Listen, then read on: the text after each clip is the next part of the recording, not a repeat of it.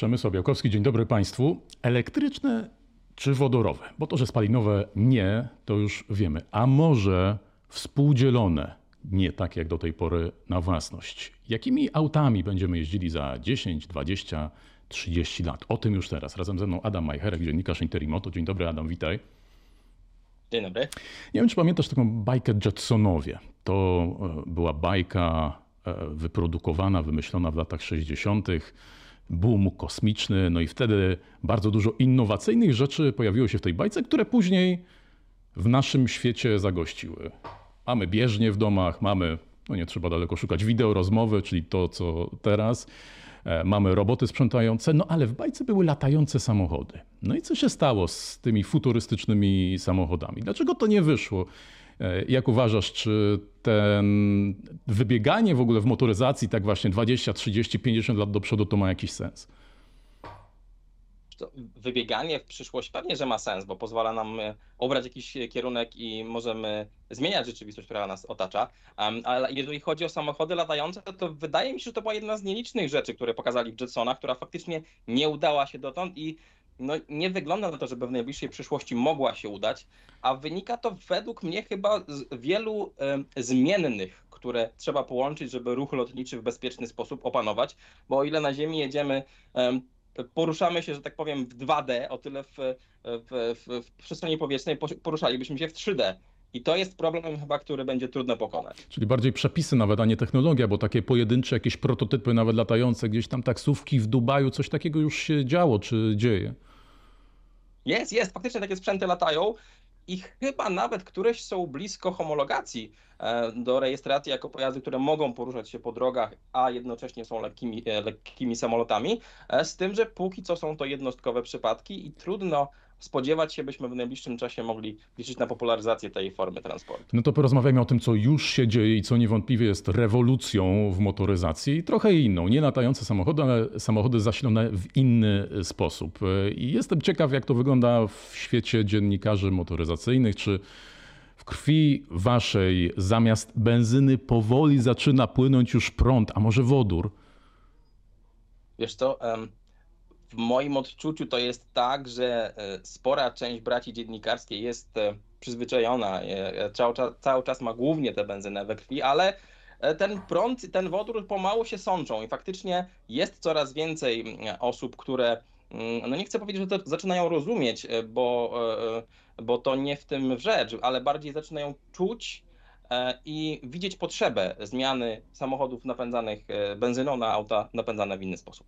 A czy to jest tak, że dziennikarze motoryzacyjni dzielą się na dwa obozy tych zatwardziałych, że tylko bulgotwało się i nic innego i na tych, którzy, których przekonuje na przykład dwie sekundy do setki w wykonaniu auta elektrycznego, co jest nieosiągalne dla aut spalinowych?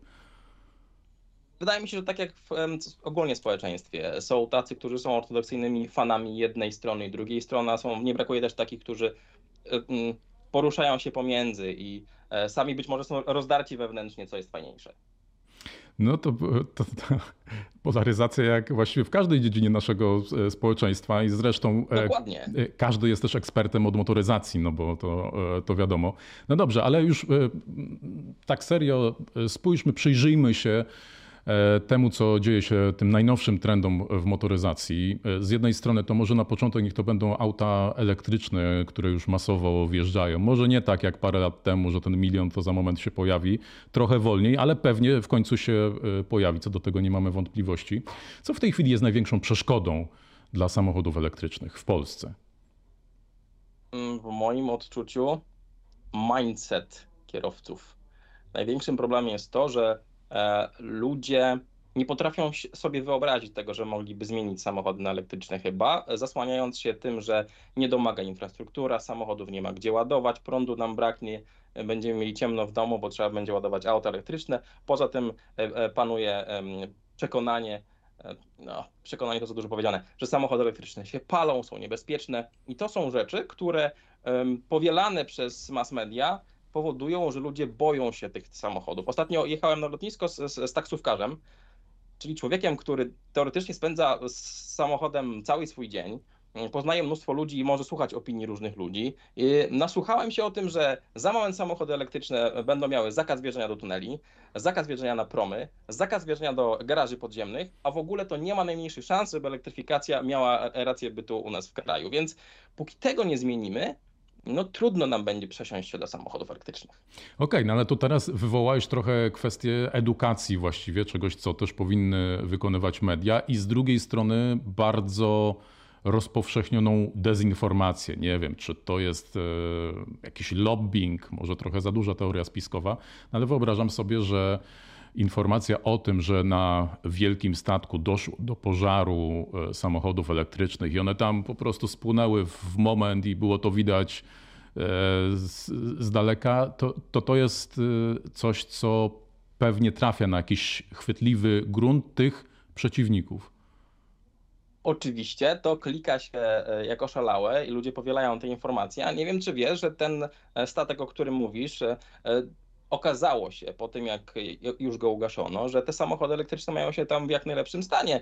Pożar wybuchł na innych pokładach i nawet są materiały wideo w internecie pokazujące, jak samochody są wyprowadzane. Przez dwa tygodnie wywożono samochody z tego, z tego samochodowca i okazało się, że auta elektryczne mm, są, mm, nie uległy spaleniu, tak? Także głośno mówi się o tym, co się dzieje złego e, z samochodami elektrycznymi, a już potem mniej mówi się o tym, co, jak wygląda sytuacja naprawdę, chociaż też weźmy pod uwagę to, że o pożarach samochodów elektrycznych w związku z tym, że to jest nowum, e, coś nietypowego i zaznajamiamy się z tym, mówi się o praktycznie o każdym pożarze, tak? Tych pożarów nie wiem, było chyba kilkanaście w tym roku w Polsce. A o pożarach samochodów e, spalinowych, które palą się w dużo większej liczbie, nikt nie mówi, bo do tego już, nie wiem, przywykliśmy albo uważamy to za normalną rzecz, że urządzenie mechaniczne może e, w, ram, w związku z jakąś usterką spłonąć. Mhm. No to jeszcze jedna e, kwestia, ale wydaje mi się, że tutaj akurat jest trochę prawdy. Często pojawiają się takie obrazki też, no to nie wiem, powiedzmy memy, czy takie proste grafiki, na których e, jakieś niewielka e, stłuczka, no nie powiem wypadek, stłuczka, zgnieciony zderzak, e, coś co wydawałoby się w naszych warunkach parę lat temu szwagier wyklepie w niedzielę po południu i będzie gotowe, to taka usterka czy takie zniszczenie, taka szkoda w aucie elektrycznym jest w stanie kosztować kilkadziesiąt czy nawet kilkaset tysięcy złotych w niektórych przypadkach. Ile tu jest prawdy? Tutaj musimy pamiętać o tym, że ta cała mm, bateria, która znajduje się pod samochodem, ona musi być w doskonałym stanie, w doskonałej kondycji, tak? Jeżeli samochód bierze udział w kolizji, e, w, w związku z którą ta skrzynia, powiedzmy w cudzysłowie, w której znajdują się baterie, zostanie uszkodzona, no wtedy faktycznie e, wymaga to mm, poważniejszej naprawy, tak? Więc mm, początkowo pamiętam było tak, że problemem była ta diagnostyka, czy faktycznie w czasie tej niewielkiej stłuczki na przykład tam bateria została uderzona, została uszkodzona, czy nie została. I w związku z tym, dmuchając na zimne, firmy ubezpieczeniowe zlecały faktycznie, nie wiem, złomowanie takich samochodów i e, to, to był e, swego czasu głośny problem. Teraz myślę, że w związku z tym, że coraz więcej o tych autach wiemy, coraz prostsze i coraz jaśniejsze będzie to, jak z nimi procedować w sytuacji stłuczki.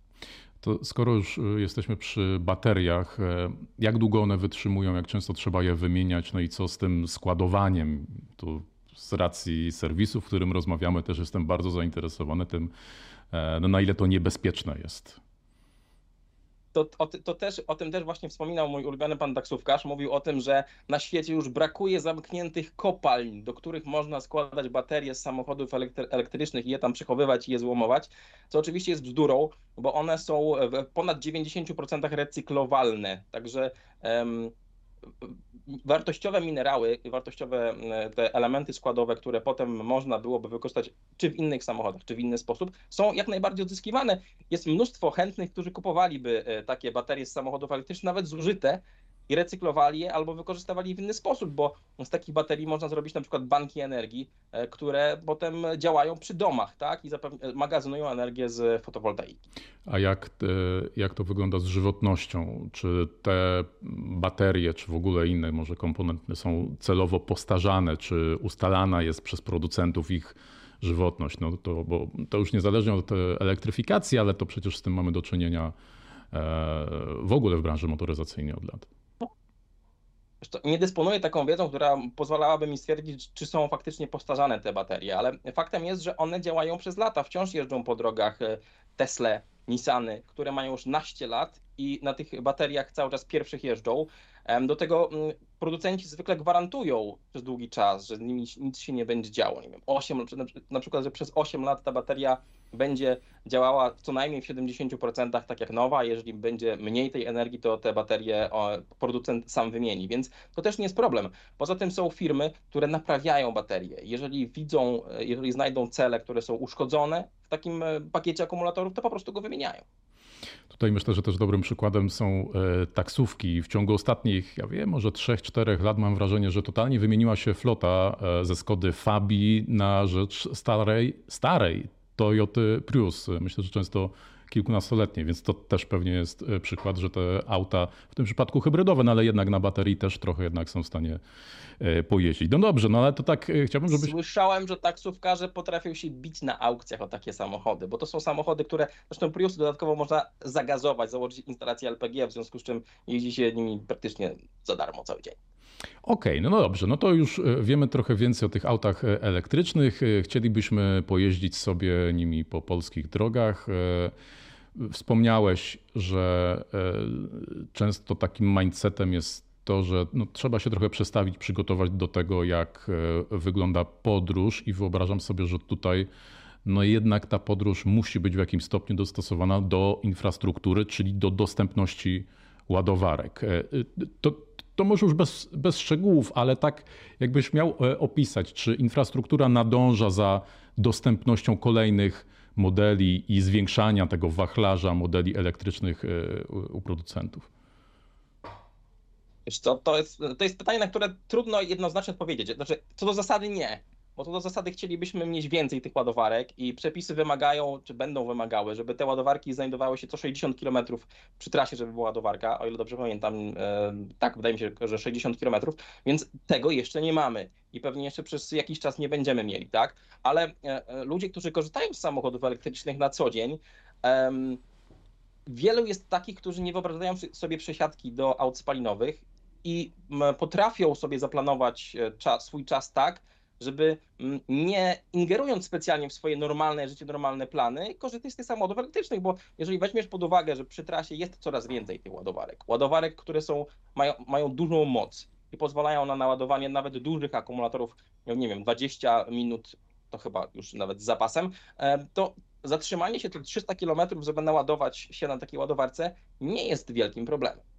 No też tak sobie myślę, że też z mojej perspektywy zasięg może nie jest największym problemem, bo nawet ten zasięg 300-400 km spokojnie by wystarczył, gdyby to była dostępność, no bo przeciętny kierowca i tak pewnie co te 3 godziny jazdy albo nawet częściej powinien się zatrzymać, zrobić sobie jakąś przerwę, więc y, myślę, że to warto wziąć pod uwagę. Natomiast jeszcze, znowu, no ja tak będę trochę o to dopytywał, te walory ekologiczne, e, bo też tak sobie myślę, że w kwestii e, podstawowa rzecz też, nie wiem czy pan taksówkarz, z którym jechałeś na lotnisko, poruszył akurat te kwestie, ale ja bardzo często słyszę takie rozmowy, no okej, okay, te auta e, elektryczne, no fajnie, fajnie, ale w kraju, w którym tam 70% energii pochodzi z węgla, no to, to nie jest takie e, super, więc tu jest pewnie jeszcze takie drugie dno tej całej sytuacji i, i tego całego ekologicznego podejścia, ale jeśli wyobrazimy sobie kogoś, kto ma E, własny dom, instalację fotowoltaiczną i auto elektryczne, no to tu chyba ciężko o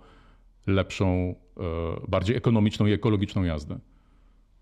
Dokładnie tak. I, ale z tego co pamiętam, to dzisiaj też ma, miewamy takie dni, w których energia, zielona energia już e, przeważa w produkcji e, dobowej. Tak? Mamy dni, kiedy jest wietrznie, kiedy mamy dni, kiedy, tak jak ostatnio są wysokie upały, tej energii z odnawialnych źródeł jest naprawdę sporo.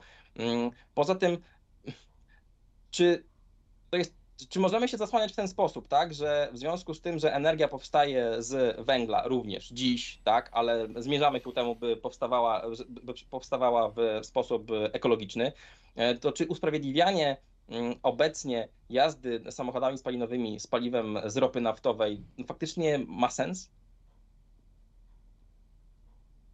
No inna sprawa, jeszcze e, też to, co mamy tu i teraz, czyli miasta, no bo komfort e, przebywania, e, oddychania, mieszkania w mieście, w dużym mieście, gdzie Mamy ogromny ruch spalinowy korki i zamiana tego na auta elektryczne, które nie emitują w tym czasie rzeczywistym, to też pewnie jest ogromna różnica. No dobrze. Tak, no chociaż weź pod uwagę proszę, że nowe samochody, te spełniające wymogi normy Euro 6, Euro 6D, to też są auta, które no, trudno powiedzieć, żeby były e, tak trujące, jak to było jeszcze kilkanaście lat temu, tak? Więc to też jak idziesz miastem, w którym większość samochody to są samochody nowe, no to ten zapach na przykład spalin też nie jest jakimś e, problemem, tak? Co nie zmienia oczywiście faktu, że przyjemniej podróżuje się czy przebywa się w otoczeniu samochodów, które nie emitują e, żadnych zapachów i spalin. Projekt Izera. Co ty na to? A, wiesz co, co my o tym wiemy? Kiedy my do tego wsiądziemy, dotkniemy? Mówię o takim, wiesz, zwykłym śmiertelniku jak ja, a nie dziennikarzu motoryzacyjnym, który gdzieś tam na pokaz zostanie zaproszony. Nawet do środka zdaje się nie będzie mógł zajrzeć, bo tam chyba zaciemnione było, jeśli dobrze pamiętam. Wnętrza jeszcze nie ma, ale jest jakieś nadwozie, czy to polskie, czy niepolskie, czy e, to będzie tylko polski znaczek. Jak to wygląda? O ile dobrze e, pamiętam, to dziś mówi się o tym, że pod koniec 2025 powstaną pierwsze auta, w 2026 do nich wsiądziemy i będziemy mogli je już na masową skalę kupować. Um, pomysł sam e, stworzenia nowego brandu w oparciu o współpracę z dużym graczem, którym jest Geely, wydaje mi się jak najbardziej sensowny, tak? Bo wydanie miliardów dolarów na stworzenie własnej platformy może się mieć celem w sytuacji, kiedy dziś nawet najwięksi gracze współpracują ze sobą i kupują od siebie technologię, tak? Więc wymyślanie koła na nowo nie miałoby żadnego sensu. Teraz mówi się coraz głośniej o tym, że Izera oprócz swoich samochodów będzie produkowała również samochody chińskiej marki, tak? I to też może być jakiś model biznesowy, który pozwoli na, e, na um, usprawiedliwi istnienie biznesowe tej, tej fabryki. Czy Izera sama z siebie jako marka będzie potrafiła podbić Polskę, Europę, świat? Trudno mi wyrokować, bo to kosztuje mnóstwo pieniędzy przede wszystkim, tak? Ale mm, e, Elon Musk i jego Tesla e, pokazali, że kiedyś się dało, będąc zupełnie brandem spoza e, motoryzacji, jednak ten świat zawojować. Czy uda się to w tym przypadku? trudno wyrokować. No właśnie, no podałeś niesamowity przykład, bo jeszcze, nie wiem, te 15 lat temu pewnie nikt znający się na motoryzacji no nie powiedziałby, że to no jednak takie zabetonowane trochę środowisko e, koncernów, gdzie no nic nowego właściwie nie pojawiło się E, od lat nagle będzie w stanie zawojować świat i, i, i sprzedawać się tak dobrze. Ale jeszcze Izera, o której mówiłeś, e, robiona we współpracy z Chińczykami, no też pokazuje jednak e, ogromny rynek i kierunek. My do nas w Europie czy w Polsce no pewnie nie zdajemy sobie zupełnie sprawy, jak potężny rynek jest chiński, jak potężny rozwój tych marek. No nie wiem, samo to, że że takie Volvo, tak, jeśli dobrze kojarzę, no to wszyscy sobie myślą, myślimy, no szwedzkie, szwedzkie, a tu guzik szwedzki, no to jest tak naprawdę e, chińska technologia ze szwedzkim znacz, znaczkiem. Wiesz co, dzisiaj trudno powiedzieć, kto jest skąd i od kogo. E, to jest mhm. tak już przemieszane wszystko wsiadając do, nie wiem, Renault Springa, możesz nie mieć pojęcia o tym, że tak właściwie wsiadasz w auto z Chin, tak? Bo to jest tamtejszy pomysł i tam, tamtej, tamtejszy projekt. Do tego nawet europejscy producenci produkują dużo samochodów w Chinach, tak? Nie tylko na tamten lokalny rynek, ale też po to, żeby je potem z powrotem do nas importować. Ostatnio nie pamiętam, który amerykański producent wstrzymał produkcję u siebie na rynku i niektóre modele produkuje tylko w Chinach i przywozi je do siebie, bo to się po prostu bardziej opłaca, bo faktycznie tam rozwój technologii jest absurdalnie szybki, e, a i możliwości finansowe Chińczyków są nieograniczone. No dobrze, no to teraz e, wjeżdżamy na kierunek e, wodorowy. Niedawno otwarcie pierwszej stacji do ładowania pojazdów wodorowych w Warszawie. No, to jest technologia, która nie jest na razie tak popularna jak technologia aut elektrycznych, takich bateryjnych, no bo właściwie auta wodorowe to też są auta elektryczne, ale zasilane E, wodorem. No ale ustalmy, że to będą elektryczne i, i, wodorowe. No to e, jak to wygląda? Tutaj e, mamy chyba jednego takiego dużego gracza, który bardzo mocno postawił na to, czyli Toyota, która od lat stawia na, na wodór. Inne firmy, szczególnie te europejskie, chyba niekoniecznie, bo zdaje się jeszcze, jeszcze Hyundai, marka koreańska też chyba Honda eksperymentowała z, z autami e, wodorowymi. Więc jakie tutaj są prognozy? To znaczy tak. Jeżeli chodzi o to kto, to faktycznie Toyota od lat e, pracuje nad e, ogniwami wodorowymi. Honda też przez lata produkowała taki model, on się nazywał FC Clarity. E, skończyła chyba w 2021 produkcję tego modelu, ale w 2024 zapowiada, że znowu wprowadzi CRV wodorowego.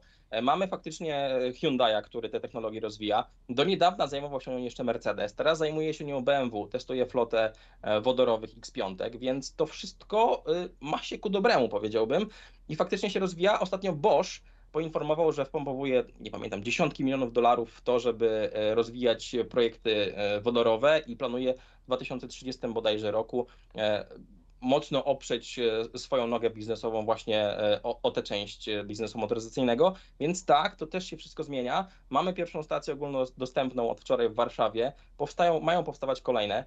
Na mój stan wiedzy do tej pory Hyundai na przykład sprzedał 75 egzemplarzy modelu Nexo wodorowego do którego wcześniej, no tak na dobrą sprawę, nie wiadomo gdzie go ta, e, tankować, tak? Bo było kilka, znaczy jest kilka stacji paliw, które są dostępne tylko na przykład dla komunikacji miejskiej w danym mieście i przypuszczalnie tam z tych możliwości korzystają posiadacze takich samochodów, no bo wcześniej, no, nie wyobrażam sobie, żeby jeździć do Berlina tankować samochód, tak? I trzymam kciuki, żeby powstawały następne, bo to faktycznie brzmi całkiem sensownie. Byłem kiedyś w takim obiekcie e, e, badań i rozwoju Hondy, gdzie sprzężono właśnie kwestie fotowoltaiki, kwestie produkcji wodoru, y, kwestie rozwoju modeli wodorowych i to na ręce i nogi. To wszystko e, po, pozwoli nam się, mam nadzieję, za jakiś czas uniezależnić od e, ropy naftowej i faktycznie w większej mierze jeździć samochodami takimi e, czysto ekologicznymi. Uważasz, że te dwie technologie będą współistniały, czy jednak w pewnym momencie no, jedna z nich będzie miała zdecydowanie więcej zalet nad drugą? Wydaje, znaczy tak, to też tru, tru, zależy jak, jak, do tego podejdziemy. Bo jeżeli weźmiesz pod uwagę na przykład, że e, chiński producent NIO e, ma technologię, która pozwala na błyskawiczną wymianę baterii w samochodzie elektrycznym. Trwa to 3 minuty, dzieje się zupełnie automatycznie. Wjeżdżasz do takiego budynku wyglądającego jak mynia samochodowa, z podłogi wyjeżdżają uprośćmy to roboty, które wyjmują jedną baterię, w to miejsce wstawiają drugą baterię, to trwa 3 minuty, no to y, ten czas ładowania samochodu elektrycznego i co za tym idzie zasięg przestaje być problemem, tak? Więc wyobrażam sobie, że jeżeli infrastruktura byłaby odpowiednia, to samochody elektryczne mają przed sobą bardzo długą przyszłość, tak? A jeżeli um, infrastruktura wodorowa rozwinie się w porównywalny sposób, że tych stacji wodo, tankowania wodoru będzie mnóstwo, tak jak kiedyś nie mieliśmy stacji e, e tankowania LPG, tak, a teraz na, praktycznie na każdej stacji można sobie zatankować gaz, to obie te, oba te rozwiązania e, e mają, mają rację bytu. Okej, okay. Pomówiliśmy o elektrykach, pomówiliśmy o autach wodorowych, to teraz jeszcze trochę zupełnie inne spojrzenie na przyszłość motoryzacji. E, czy to będzie auto wodorowe, czy to będzie auto elektryczne, to może nie będzie miało znaczenia. Znaczenie będzie miało to, że to nie będzie auto twoje czy moje, tylko to będzie auto wspólne. I tutaj też już w tym zakresie sporo się dzieje. E, zaczęły bardzo dynamicznie rozwijać się takie car sharingi, wypożyczalnie, abonamenty i różne inne cuda. I co pan na to, panie redaktorze? Proszę pana, dlaczego nie?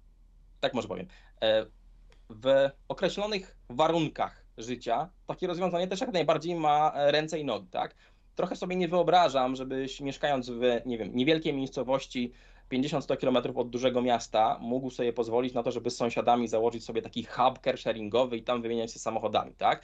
Ale w dużych miastach, gdzie będziemy mieli dostępność samochodów właśnie takich carsharingowych, do tego jakichś hulajnóg, rowerów elektrycznych i tym podobnych rozwiązań, czemu nie? E, teraz już w ogóle nie pamiętam teraz, próbuję sobie przypomnieć, który to był kraj, ale chyba Japonia. W Japonii coraz mniej młodych ludzi robi prawo jazdy, bo tych samochodów nie potrzebują tam. Komunikacja miejska i alternatywne formy transportu są na tyle rozwinięte, że po prostu posiadanie własnego samochodu w sytuacji, kiedy samochody są, nie ukrywajmy, coraz droższe, przestaje mieć sens. Więc jeżeli jest to sensownie wszystko zaprojektowane, ma ręce i nogi i nie jest wymuszane, a jest pokazywane jako alternatywa, atrakcyjna alternatywa dla ludzi, dlaczego nie?